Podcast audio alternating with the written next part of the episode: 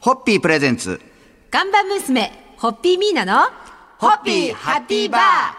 皆さんこんばんは、ホッピーミーナです。こんばんは、落語家の立川しららです。えー先週に引き続き、今週もミーナさんとは小学校の同級生で小説家であり、現代短歌をリードする歌人でもある錦目恵理子さんにお付き合いいただきます。よろしくお願いいたします。よろしくお願いしよまろす。しくお願いします。えー実はですね、先週土曜日2月26日はミーナさんの誕生日でしたんで、恐れ入ります。改めておめでとうございますありがとうございます。まあコロナ禍ということでケーキも何もないんですが、はすいませんが、ええいえいえ、ありがとうございます。おめでとうの気持ちどはうもありがとう錦ご目さざいんます。と私が、はい、はいもうたくさんいただいてまもうす。おあめりでがとうございます。小学校時代のお誕生日会とか覚えてます、小学校でお楽しみ会みたいなのあったじゃないですか。うんうんありましたねそれが大好きで、はい家でもやりたいということになって、勝手にお楽しみ会を家でやると。いい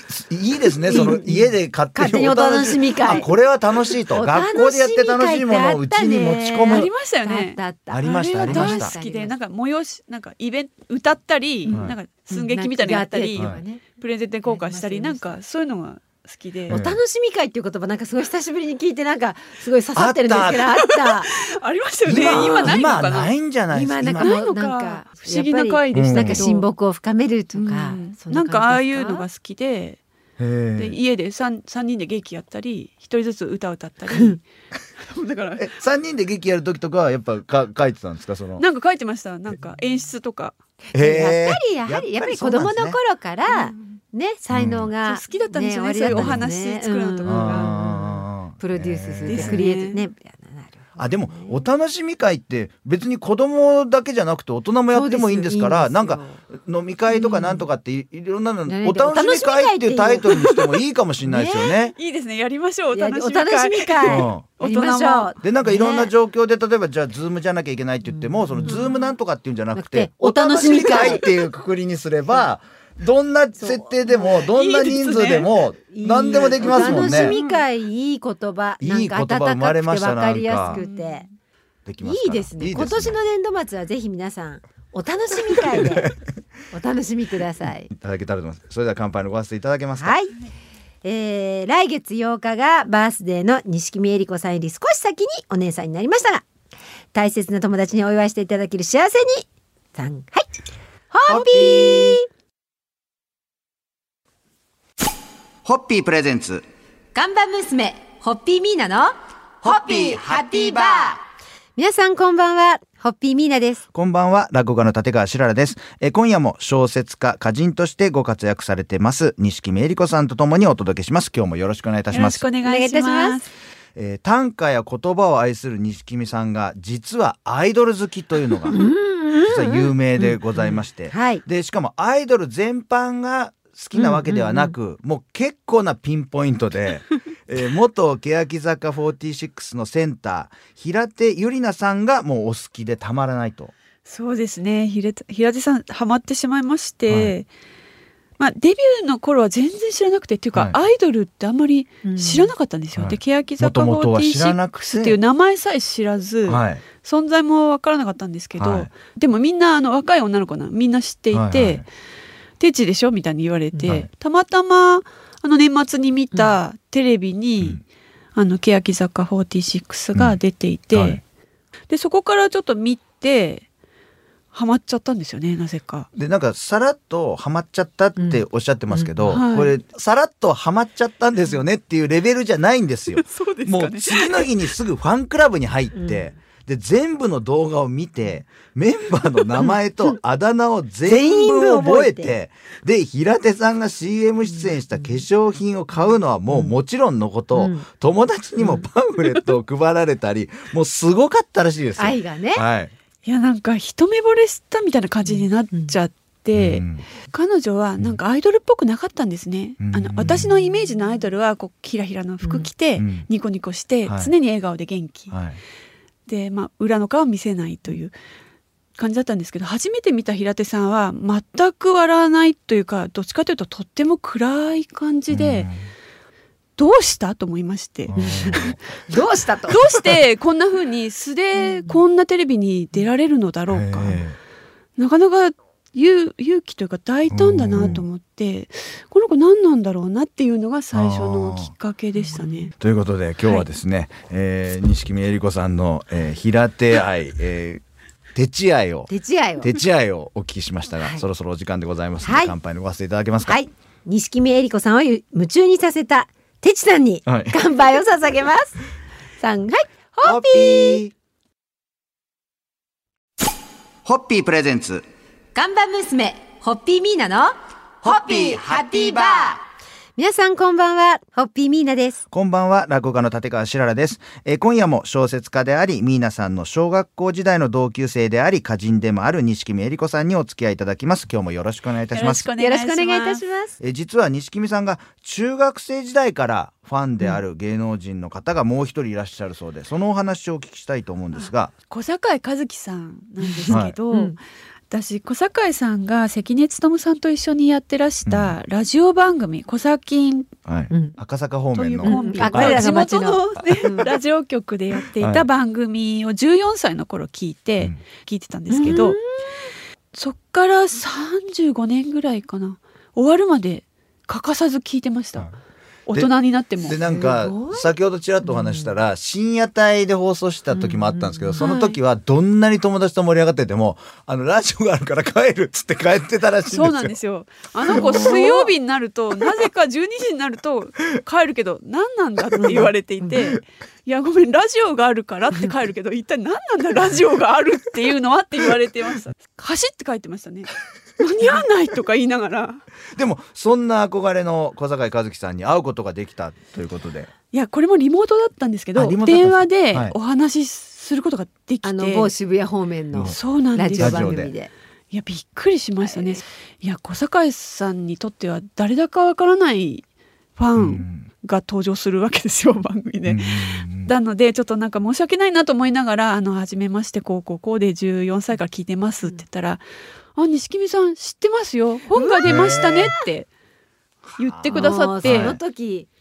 いやもう私もうし頭が真っ白になりましてその瞬 間本番中にはい生放送なのにそれぐらいものすごくびっくりしてうん嬉しすぎそてりゃそうよね動揺しました。だって14歳からうのん思い人に、はいあのねうん名前を言っていただけたことねえもびっくりですし、本のこと認識してくださったことも読んでくださっていい感動しましたね、ももう二度と忘れないと思いますこれは、いや嬉しいですよね。じゃあそんなところで乾杯のご発声で締めていただけますでしょうか。はい多感な少女だった錦見えり子さんに大きな大きな影響を与えてくださった小崎のお二人に乾杯を捧げますさんはいホッピーホッピープレゼンツ看板娘ホッピーミーナのホッピーハッピーバー皆さんこんばんはホッピーミーナですこんばんは、落語家の立川しららです、えー先週に引き続き、今週は小説リトルガールズで第34回太宰治賞を受賞され、えー先月は小学館から最新刊、恋愛の発行と腐敗についてを発売された小説家で歌人の錦見えり子さんにお付き合いいただいております。今日もよろしくお願いいたしよまろすし。くお願いしお願いいまたしすますえー、錦見さんが改めてどんなにすごい人かというので、えーご紹介させていただきたいのが「えーめくるめく短歌たち」という作品がとある私立中学の入試の試験問題に使われたことがあるそう素晴らと。そうなんですもうよこれを言えばそうですか短歌に疎い方もあすごいそうですね方なんだなってお分かりになると思います。えー中学入試ということはだから小学生がはいその問題を解くっていうわけですからね。そうなんですよこれ小学生が特にはちょっと難しいんじゃないかなうとん思いまして、ええそれにもびっくりしましたねすごくいい問題でした、ええ設問も非常に深かったですし、え適切なー感じの設問と答えという感じでしたねさらにですね小説「リトルガールズ」も高校の入試問題に採用されたと。そうなんですようんね。これも結構興味深い問題で、やっぱりどっちもすごく頑張って書いたところをあの採用して問題にしていただいたんですよね。じゃあやっぱり先生もそういうところってやっぱあーり。なんか感じるものがやっぱありるのかそのしテらねーマに近いところを、はいあの説問にされている感じでしたね。ちなみにあの最新作の恋愛の発行と不安についてから試験問題を取材す るならどんな場面ですかっていうのをちょっとどうだおろ聞う。きしたいんですけどこの後この人はどうしますかっていうのはちょっと誰にも分かんないんじゃないかと思うのであーそこをなんか説問にされたら面白いかなって今思いました。そしてその書いた答えを全部読んでみたいですよね。そううん何を設定するのかあのこれをお聞きのあの試験問題作成者の方もしよろしければそうそ,、ですねこれんな問題を、著者のはい、作っていただいて、でその回答をもしよろしければ小知学り館たい宛ですてにでも送っていただけるそうと、ですね西君さんの励みになりますんで、はいよろしくお願いしますぜひよろしければお願いいたしますというところで乾杯のご挨拶いただけますでしょうか。はい錦目えり子さんの作品を解いて見事志望校に合格された生徒の皆さんに乾杯を捧げますさんはいホッピーホッピープレゼンツガンバ娘ホッピーミーナのホッピーハッピーバー皆さんこんばんはホッピーミーナですこんばんは、落語家の立川しららです。えー先週、今週と2週間にわたって、ミーナさんの小学校の同級生であり、小説家で歌人でもある錦目えり子さんにお付き合いいただいてお送りさせていただきました。最終日ですんで、夢を語るドリンク、ねえホッピぜーひ、えーゲストの方の皆さん、ねホテルちゃんの夢夢ををお伺いしたいですお聞き夢してるんで、 私こ時間のの許す限り。 3年前に出た時何言ったかなと思ってちょっと思い出してみたんですけど、次の本が出るといいなって言って書いたんですよ。あそうえーかでそれ夢一個叶ったんですけど、こっからもう次もう一冊さらにもう一冊ってつながるような本を出せたらいいなと、うんか私思ったんですけど、ミーナさんを主人公に小説書いてみたい。嬉いつか本当に、本当はい僕は本当に思ってる、はい嬉しいですなんかぜひだって主人公っぽいで すもん子そう供の頃から知ってるけど一人だけあの黒いランドセルで背負って行っていた女の 子もう完全主人公ですよあそうですかでそこからお家を継いで女社長になると、ん絶対かけ一つの物語です ねもういや今日夢できましたで、ミーナさんも読みながら、あ、これは私の本当の部分と、そうこれは、あの、錦美さんがそう創作作ってくれたしねた部分とか、でそうですねその中でははい私がなりたかった、あのパラレルワールドの自分になってたりしてねそれもいいですね小説の世界でだはからやっぱり発想はミーナさんだけど、うんちょっと違う人そう物ですにねどうしてもなるじゃないですかそうそうそうそうそれもまたちょっと面白いかなとちょっと楽しみですね。楽し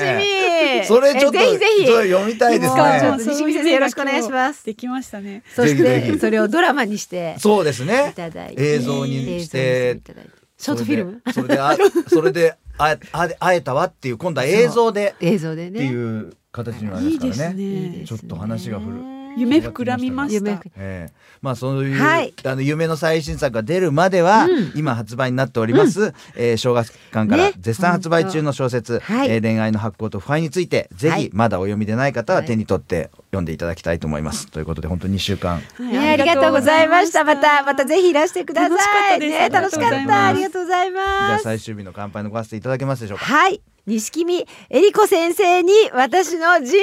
を書いていただけるという私にとってもすごい若くの夢をいただきましたこれが実現しますように祈りを込めて乾杯を捧げますさんはいホッピー